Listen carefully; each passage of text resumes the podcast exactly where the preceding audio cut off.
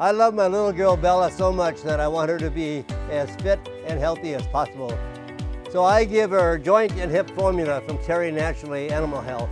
This daily supplement gives Bella the joint support she needs to stay mobile, play fetch in the backyard, and take our daily walk. Joint and hip supports healthy cartilage and joint function and relieves occasional joint stiffness. Give it to the dogs in your life to keep them healthy and fit for years to come. Find joint and hip formula at your local health food store or at terrynaturallyvitamins.com. Spencer Proffer is a media producer and cinematic storyteller. He has served as a supervising music producer on over 129 films and television programs and produced and executive produced 32 film and broadcast events to date. Now, many of those productions have garnered Academy, Golden Globe, Emmy, Grammy, and even Tony Awards and nominations. And as a music producer, Spencer Proffer has sold millions of gold and platinum records. Today, we are here to discuss his newest music documentary, Reinventing Elvis, the 68 Comeback, the new feature length documentary about the making of the television special that revitalized Elvis Presley's career and influenced music, television, and pop culture for decades to come. So, ladies and gentlemen, let's welcome media producer extraordinaire Spencer Proffer to the show. Welcome. How are you doing? You did your homework. Thank you. You're very, very welcome. And uh, by the way, I loved the documentary. And uh, my first question to you is what interests you the most to take on the challenge to tell the story about Elvis's iconic 68 comeback TV special? A friendship for 55 years with Steve Binder, who was a badass who actually challenged Parker, showed him that he was a criminal and uh, he was possibly wanted for murder in Holland. And to, really tell Steve's story, at 90 years old, he deserves the halo. I love him. He's like an older brother to me. So the challenge was not great. The challenge was putting a halo on someone who deserved it.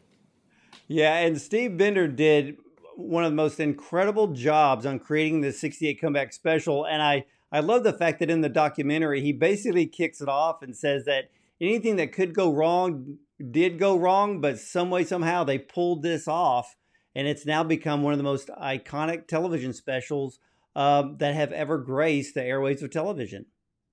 I agree with you. And I think he was blessed because he's a good guy. There was no such thing as unplugged. There was no such thing as handheld cameras in the round.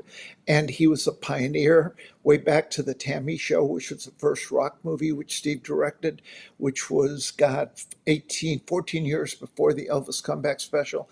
So Steve was like no amateur. And I'm thrilled that he not only pulled it off and Elvis loved him and the public loved him. But it's time to tell his story through his lens. That's what we did. And Paramount Plus, God bless them, Bruce Gillmer and their staff really believed in the vision, so they stood next to me. Well, you know, as I was watching the documentary, what I really love the way that you put this together is you really brought back, you brought in a very deep backstory, not just about the 68 comeback special, but on Steve himself for us, the, the viewer, and us, the fans of Elvis, to really learn what really went on to bring this to pass. I mean, how much of a rebel was Steve Binder? Big time. I want to shout out John Scheinfeld, the director, because I did brainstorm five years ago with John when Steve and I put his book together about his experience of making it through his lens. This is really one of the first feature length docs. I hate the word documentary. It's a mini film in the form of a documentary because it's faxed, but um, we wanted to bring the book to life. God bless John. He subscribed, he got it, and we really wanted to look at the social cultural landscape of the period, not just Steve's journey. Steve's journey was tremendous, but when you combine Steve's journey with the challenges of the day the, during Vietnam, during all the BS that happened, and Parker only wanted to cash in chips to make money, calling it a Christmas special, I think that's a story worth telling. It is worth telling, and you know, Steve, and you're right. Steve Binder was definitely a rebel, and I love the story uh, within this film that uh, you brought to light about Petula Clark and Harry Belafonte, not realizing that that that uh, pairing on television um, raised a lot of eyebrows. Well, what really happened, and this is something that Steve and I talked about five years ago, and then John beautifully brought that to life, was that it was a natural, organic thing when uh, Petula Clark put her hand on Harry Belafonte as he was singing. And the fact he was black, he was white, he was purple, it was a human thing to do. When the sponsors went ape and they said, No, you can't do this, Steve, being the great guy that he is, went down the hall, as you saw, with Petula, Petula's husband, and he had his editor erase all the other takes. Why? Because Steve thought it was important to see a black man and a white woman touch. Yeah, it sparked controversy. It changed the game a little bit. But Steve was the first guy to put, you know, African American artists in music television, even before that, with the NAACP special with Marvin Gaye and James Brown and the Supremes and the T.A.M.I. Show. So for Steve, this was just a next step journey. And that's what got the attention of Bob Finkel, who hired him to do the Elvis thing and to actually go eye to eye with Parker. You know, I love the fact that in this film that we were able to see Elvis um, with a little bit of insecurity uh, to hmm. really dive deep into the man behind this this legendary iconic status that Elvis has become decade after decade and it just continues to grow but to see the a little bit of the fear the insecurity uh, stepping out into the unknown to do this 68 comeback special with Steve um, I think I think it's going to create even more Elvis fans uh, more than ever because now we get to see the human side of Elvis. Well, you know what's really interesting is that all superstars, be it brilliant Barbra Streisand or Peter Gabriel or Paul McCartney, every superstar has that little bit of trepidation and insecurity in them. Elvis being the top of the heap. He having not performed live for 10 years because Parker wanted to commission his movies, the bad ones, but he didn't care and Elvis only sang bad songs that were written for bad movies. And Steve kind of saw that, which is why we contrasted, you know, Cool Hand Luke and Guess Who's Coming to Dinner and films, Bonnie and Clyde, films that really made a difference in pop culture. But Steve saw that Elvis is a really good guy. He was a real sensitive human being that wanted to go out and show everybody what he was. And the minute that he got, he hung with his guys in the round and he performed, you saw the pure Elvis. That's the real deal. And the fact that one is insecure, we're all insecure. You're insecure before you did this podcast. So am I. I didn't even take the, kind of deep shower I should have taken. But I was insecure I wouldn't look as good because we're on live TV. But really, it's going to be what it is. Elvis was what it was. He's brilliant. Steve was brilliant. And I'm very pleased that John and I were able to bring the halo to Steve. Well, I love the fact that uh, Elvis trusted uh, Steve Binder with a with a lot of the creative ideas, even though yep. Elvis, you know, he was still wondering if it was going to work or what people would think of him. Um, and I don't want to give everything away because I want all of the viewers and listeners out there to watch this film because it's coming to Paramount Plus August 15th. It's got to be at the top of your must see list because it is that good. This is the first time we've ever seen the complete story, of the behind the scenes of the 68 comeback. Now, one of the things that I guess a, not really shocked me, but the way that you brought it forth really confirmed a lot of things. But for you, was it a shock to you to learn how big a villain Colonel Tom Parker really was in Elvis's career? Now, not whatsoever. Stephen, I actually had an option on a brilliant book written by Alana Nash, who was interviewed in our doc on Colonel Parker, how she had traveled to Holland. We knew that he was a scumbag. He wasn't really a colonel. He was a circus barker who exploited Elvis. I have no love lost for him. And um, so it was no surprise, it was actually part of mine and Steve's urging to tell the truth. And one thing you can never get you know, nailed in a libel suit truth is the best defense. Notwithstanding anything that anybody could say, the truth is the truth. And Colonel Parker did what he did, and Steve did what he did, called the truth. You know, as uh, as I was watching the film, and I, I know that a lot of Elvis fans uh, think the same way. Uh, they believe that after the 68 comeback special, there was a little glimmer of hope that the possibility that uh, Steve Binder would end up managing Elvis. Was there any truth to that? The truth was friendship. The truth was, as you saw in the film, Elvis gave Steve very quietly after he watched it in a room by himself a phone number. When Steve dialed the number to talk to Elvis, you know that Parker and his henchmen got hold of that they got they made the number an unworking number. And when Steve wanted to go to Vegas to see Elvis, he was blacklisted. Parker would not let him go backstage. So the point is, like Alana said in the doc, had Steve have continued, had he, had Parker not played on Elvis's insecurity, given the father figure that he needed, and Parker played that role, yeah, I think Elvis might not have died as overweight and as screwed up as he was. But Steve went on to do great work with Diana Ross and other people because he is that guy. Elvis lost at the end of the day, and I think the fans lost. But what we have is the comeback special, and we have the magic of Elvis's career in the 50s when he paid tribute to the Leiber Stoller songs, and he actually very influenced by gospel music. And I'm a big fan of that side of Elvis all the way up through the special. Vegas post that, you know what? Have a party, you know, I don't care. no, I, I agree on the gospel side of Elvis. And I've always wondered uh, because the the special ends when Elvis sings uh, "If I Can Dream."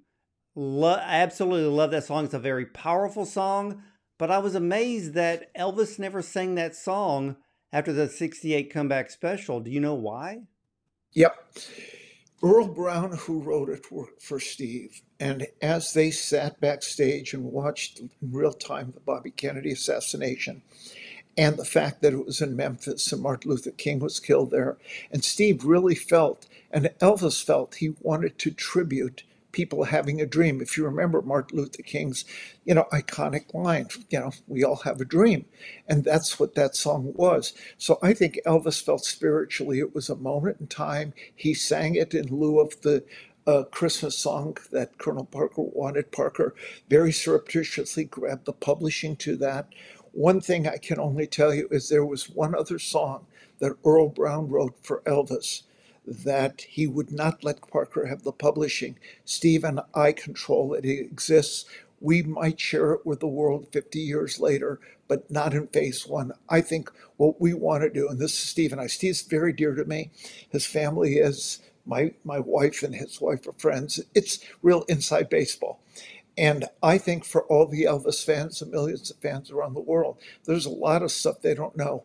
There's a reason there's a guitar in the uh, Paramount One sheet versus Elvis, because this isn't about Elvis. This is about Elvis coming back. And the real comeback is through Steve's lens, through the guitar, through the music. You know, after all of these years um, since Elvis had passed, are you amazed? That the fans literally cannot get enough of Elvis Presley. It's like it's, almost like everybody seems to know every story there is to know, but they still want more. Is there more? I think this was the more that they've been craving. And I've talked to a couple of the leaders of the fan clubs who are big, big, timeless fans of Steve Binder, and it's about time. I think the real thing is we got the real thing. Elvis was the real deal. And why people, my son Sterling is 36, my other son Morgan is 34, they're fans because he's a real artist. He's a real rock and roller, he's a real performer. And I think what we see in this special is in this particular film is the very essence of what Elvis was. He was human, he was insecure, he was cool, he was funny. He's just like the real deal. And I wish there were more artists of today that were as real as he is. I think we could look over, you know, you could look at the stock, and Elvis is as cool as anybody that's happening today. I I completely agree with that. And uh, you know, when the the Elvis movie came out last year, I mean, everything Elvis just exploded, and even created a brand new fan base after all of these years. And now the younger generation wants to know more and more about Elvis. And of course, there's so much out there to learn. But like I said, they continually just wanting to feed uh, on more and more of who Elvis was. And uh, but Steve, I mean Spencer, you did the most extraordinary job on this film. It, out of from the '68 comeback special, uh, what is, what would you deem as your most favorite uh, part of the whole special? Elvis singing Jailhouse Rock. No, uh, my favorite part was Elvis's humanity the tenderness, the multi levels of Elvis. When you see him in the bordello scene, when you see him as the guitar man, you actually see the various shades of Elvis's personality. But I think that you, you know you said something that was spot on. When Steve and I had lunch with Baz Luhrmann, as Baz was explaining to us that what he was going to do and how he wanted to do a segment of his soup to nuts Elvis story, in the Elvis movie with uh, Austin Butler, who was terrific. We wanted to telescope a moment that was very transitional. And we made the deal. I made the deal for Steve to consult Baz at Warner Brothers, and we timed it so that the public would have a resurgence of Elvis, and then right behind it to feed that insatiable appetite of who and what he really was on top of all the magic that Baz brought. I think Baz did a brilliant job. I think Steve did a brilliant job as well. And I want to give John Scheinfeld again the shout out. He directed it.